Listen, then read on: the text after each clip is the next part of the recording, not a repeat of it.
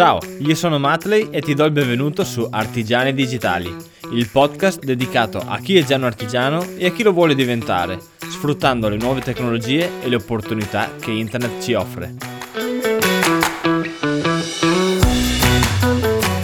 Buongiorno a tutti e benvenuti in questa nuova puntata di Artigiani Digitali. Ragazzi, siamo partiti subito col botto. Devo dirlo, siamo partiti col botto perché ad oggi che sto registrando questa seconda puntata di Artigiani Digitali, ebbene, vedo che su iTunes questo podcast è già tra i primi 20 spettacolare ragazzi, veramente favoloso e devo ringraziare voi per eh, come avete accolto questa nuova iniziativa. Infatti voglio ringraziare tutti quanti quelli che mi hanno taggato nelle loro stories o nei loro post su Instagram, eh, taggando Matley It, ve lo ricordo, e quelli che hanno già lasciato una prima recensione e quindi hanno già dato la loro approvazione al podcast. Grazie, grazie infinite. Per questo motivo vi ricordo che se volete contribuire con la continuazione di questo podcast potete lasciare una recensione su iTunes o sulle altre piattaforme che lo concedono eh, oppure l- inviarmi una re- vostra recensione tramite l'email che vi ricordo è artigianidigitali.matley.it oppure taggarmi nei vo- vostri post su Instagram o sulle vostre stories che sarò felice di ricondividere. Ovviamente taggare Matley It. Bene, io metterei da parte tutti questi discorsi iniziali per passare alla prima vera puntata di questo podcast. Quest'oggi infatti parleremo di come sviluppare un proprio prodotto e andremo ad analizzare gli step generali per passare da un'idea a un prodotto finito. Inizio la puntata di oggi raccontandoti una storia. La storia di un progetto che ho realizzato ormai due anni fa in maniera del tutto manuale.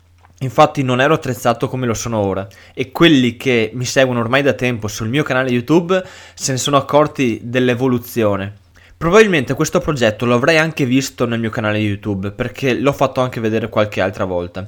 Sto parlando del power bank in legno di rovere con una placca in acciaio per dare la forma del logo di YouTube. Quel progetto lo avevo pensato per festeggiare il raggiungimento dei 10.000 iscritti sul canale e lo avevo realizzato da un pezzo di rovere datato e era praticamente uno scarto di falegnameria. Infatti era proprio uno scarto di un vecchio lavoro che avevo svolto nella falegnameria in cui lavoravo prima e con quel materiale avevo realizzato le guarnizioni per le barca porta del porto di Genova. Non so se hai idea di, di cosa sono le barca porta, ma immaginati, immaginati delle enormi porte gigantesche da 15 metri per 12 in altezza eh, in ferro che eh, chiudono un'area in cui viene costruita la barca e poi quando vengono aperte queste porte entra l'acqua e la barca galleggia.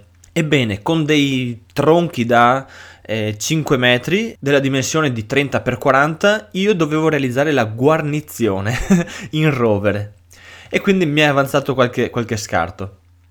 Ad ogni modo, l'idea, come vedi, era quella di realizzare un oggetto utile ma allo stesso tempo particolare, Probabilmente la maggior parte delle idee creative realizzate da noi maker nascono con queste caratteristiche. Proprio con questo esempio andiamo oggi ad analizzare lo sviluppo di un'idea e di un prodotto.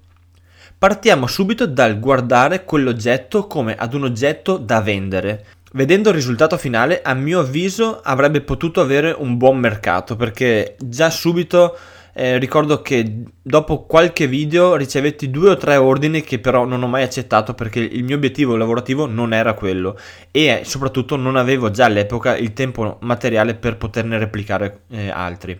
Ma se c'è già subito una domanda, significa che il prodotto può già portare un utile. Ad ogni modo, l'idea è partita da una necessità, la necessità di non rimanere a piedi con il cellulare durante i miei viaggi, che all'epoca non erano poi molti mentre ora sarebbe veramente indispensabile. E se ci pensi bene, anche molti dei tuoi progetti sono partiti da una necessità. Moltissime volte mi sono arrivate le foto di progetti realizzati dagli utenti che mi seguono e partivano dalla necessità di migliorare qualcosa che già esisteva a casa loro. Questa caratteristica trasforma l'oggetto, un qualsiasi oggetto, veramente un qualsiasi oggetto, in un oggetto desiderabile perché utile. Quindi un oggetto con qualche possibilità di avere un business. Per ora diciamo qualche possibilità, ma cos- sono comunque possibilità reali. Dopo aver trovato la necessità bisogna svilupparla in modo pratico. Come poteva eh, darmi realmente energia il mio power bank? Per funzionare mi servivano dei componenti elettronici e quindi mi sono organizzato per raccoglierli tutti. Ecco quindi che inizia la fase di sviluppo vero e proprio in cui cerco di far funzionare il prodotto, la mia idea, senza mm, perdermi in eh, realizzazioni estetiche. Per ora voglio solo che funzioni.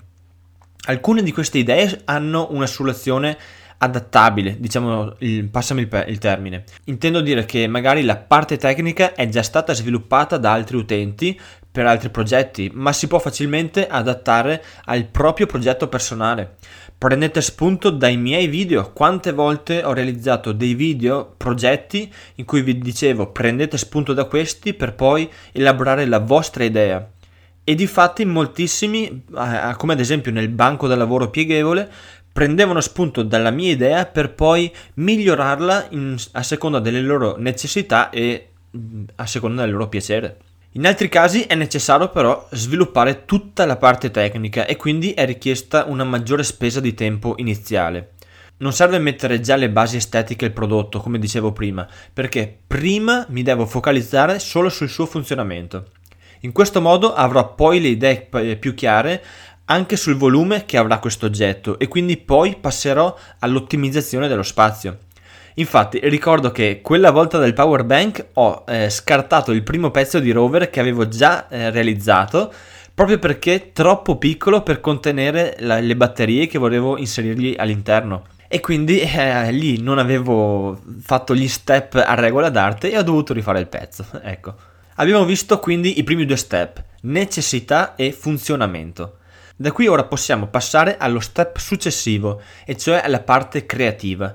Sto parlando del design e se non voglio utilizzare termini americani, sto parlando dell'aspetto estetico, ecco, perché design vuol dire tutto e niente. Qui ognuno di voi avrà le sue idee, i suoi gusti da trasferire sul prodotto da realizzare e so che di idee ne avete sempre un sacco. A differenza degli step precedenti, però, questo dovrà svilupparsi con delle limitazioni. Infatti, nel mio progetto ero limitato dal materiale a disposizione, oppure dalle attrezzature che avevo all'epoca. Non vedete però queste limitazioni come degli ostacoli che vi impediscono di realizzare il vostro progetto, ma come dei semplici ostacoli da superare per raggiungere l'obiettivo. Se dovessi replicare ora quel progetto, penso che riuscirei a realizzarlo in una sola giornata e questo semplicemente perché ora dispongo di una CNC che mi potrebbe aiutare nella realizzazione della scocca, ma all'epoca non possedevo quella, questa attrezzatura. Oggi possiedo un saldatore a stagno migliore rispetto a quello di due anni fa e soprattutto ho già realizzato quel progetto e ne conosco le fasi di lavorazione. Questo quindi mi facilita la possibilità di replicare quel progetto. Rispetto a molti anni fa Ora abbiamo la possibilità di avere nelle nostre case delle attrezzature di grande tecnologia che possono velocizzare alcune lavorazioni permettendoci comunque di mantenere alcune parti di artigianato classico. Non per niente ora si chiama artigianato digitale e non per niente il nome di questo podcast è Artigiani Digitali. Ma torniamo al nostro power bank e allo sviluppo che ho avuto con le attrezzature che avevo a disposizione. Spesso mi sono arrivate delle richieste via email da utenti che mi chiedevano un consiglio sull'acquisto di un elettroutensile, senza mai eh, specificare quali tipo di lavorazione avrebbero dovuto svolgere. La, la mia risposta è sempre la stessa, quindi eh, cosa ci devi fare con quello strumento? Perché eh, l'obiettivo non è poi quello di ampliare o mh, mm, riempire un laboratorio, ma quelle attrezzature mi servono realmente? Eh, spesso infatti consigliavo di acquistare un elettroutensile non perché fosse in sconto e quindi andava preso eh, per non perdere l'offerta, ma in base al progetto che stavamo realizzando o sviluppando. Pensa se eh, mi fossi acquistato la sega a nastro mentre stavo realizzando la scala di casa mia. Praticamente non l'avrei mai utilizzata perché non mi è praticamente servita. Viceversa, se acquistiamo uno strumento consapevoli che ci servirà per un progetto specifico, possiamo quindi ottimizzare le risorse economiche che ci porteranno poi ad aprire la nostra bottega. Ti invito a fare questo piccolo esercizio quando ti trovi all'interno del mio canale YouTube.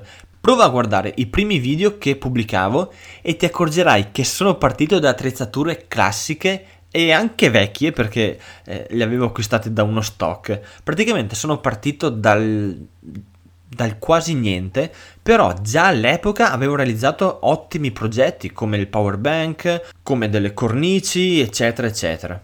Da quelle attrezzature ho ricavato la risorsa economica che mi ha permesso di acquistare la mia prima CNC ma questo acquisto l'ho fatto dopo aver capito che questa macchina l'avrei sfruttata proprio per i miei progetti e non per un capriccio personale.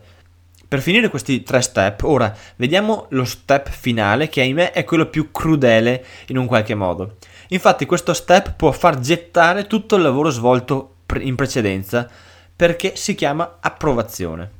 No, aspetta, non ti sto dicendo che devi chiedere l'approvazione a qualcuno per realizzarlo, ma bensì dovrai capire se un ipotetico pubblico approva il tuo progetto e lo gradisce al punto da poterlo acquistare.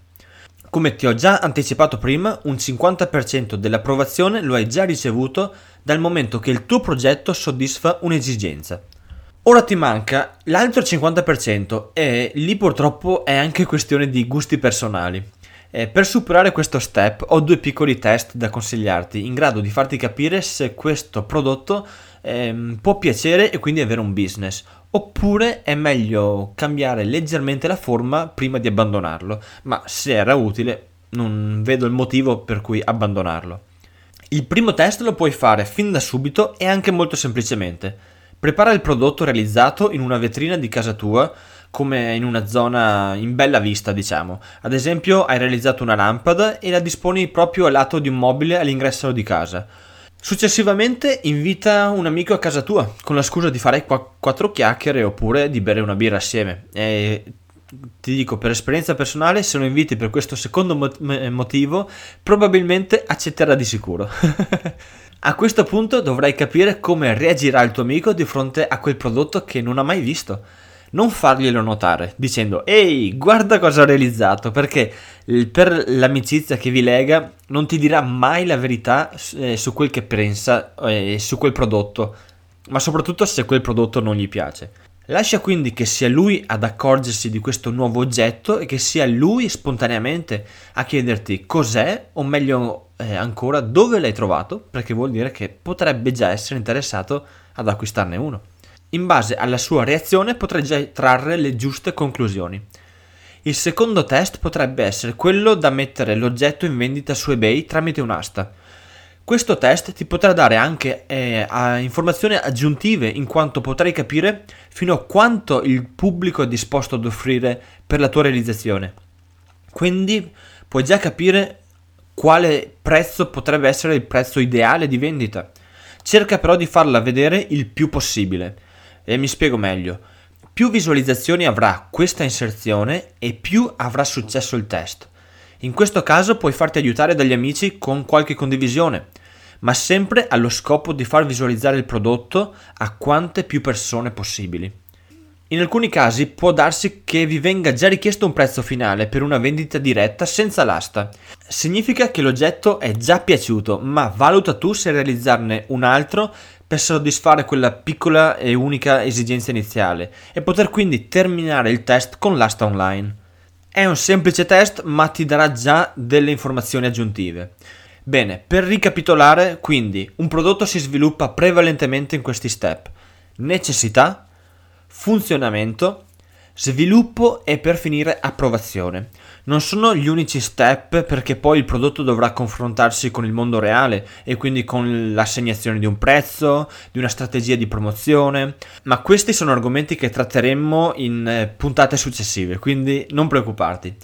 Io ti ringrazio per l'ascolto di questa puntata, ti ricordo che puoi supportare il podcast gratuitamente lasciando una recensione su iTunes o sulle altre piattaforme che lo permettono, puoi taggarmi sulle tue foto su Instagram o sulle stories in modo che io possa poi ricondividerle. Oppure puoi unirti agli altri artigiani digitali che supportano questi contenuti entrando a far parte della pagina Patreon, dove potrai ricevere contenuti aggiuntivi, anticipazioni e potrai anche partecipare al contest mensile riservato ai Patreon, dove puoi vincere ogni mese un premio utile nel tuo laboratorio. A me non resta che salutarti, darti appuntamento alla prossima puntata del podcast e a sabato nel mio canale YouTube. Caro artigiano digitale, stammi bene e alla prossima. Grazie per aver ascoltato questa puntata di Artigiani Digitali. Ricordati che nessun risultato si raggiunge tramite una scorciatoia. Io ti do appuntamento alla prossima puntata. Ciao! Música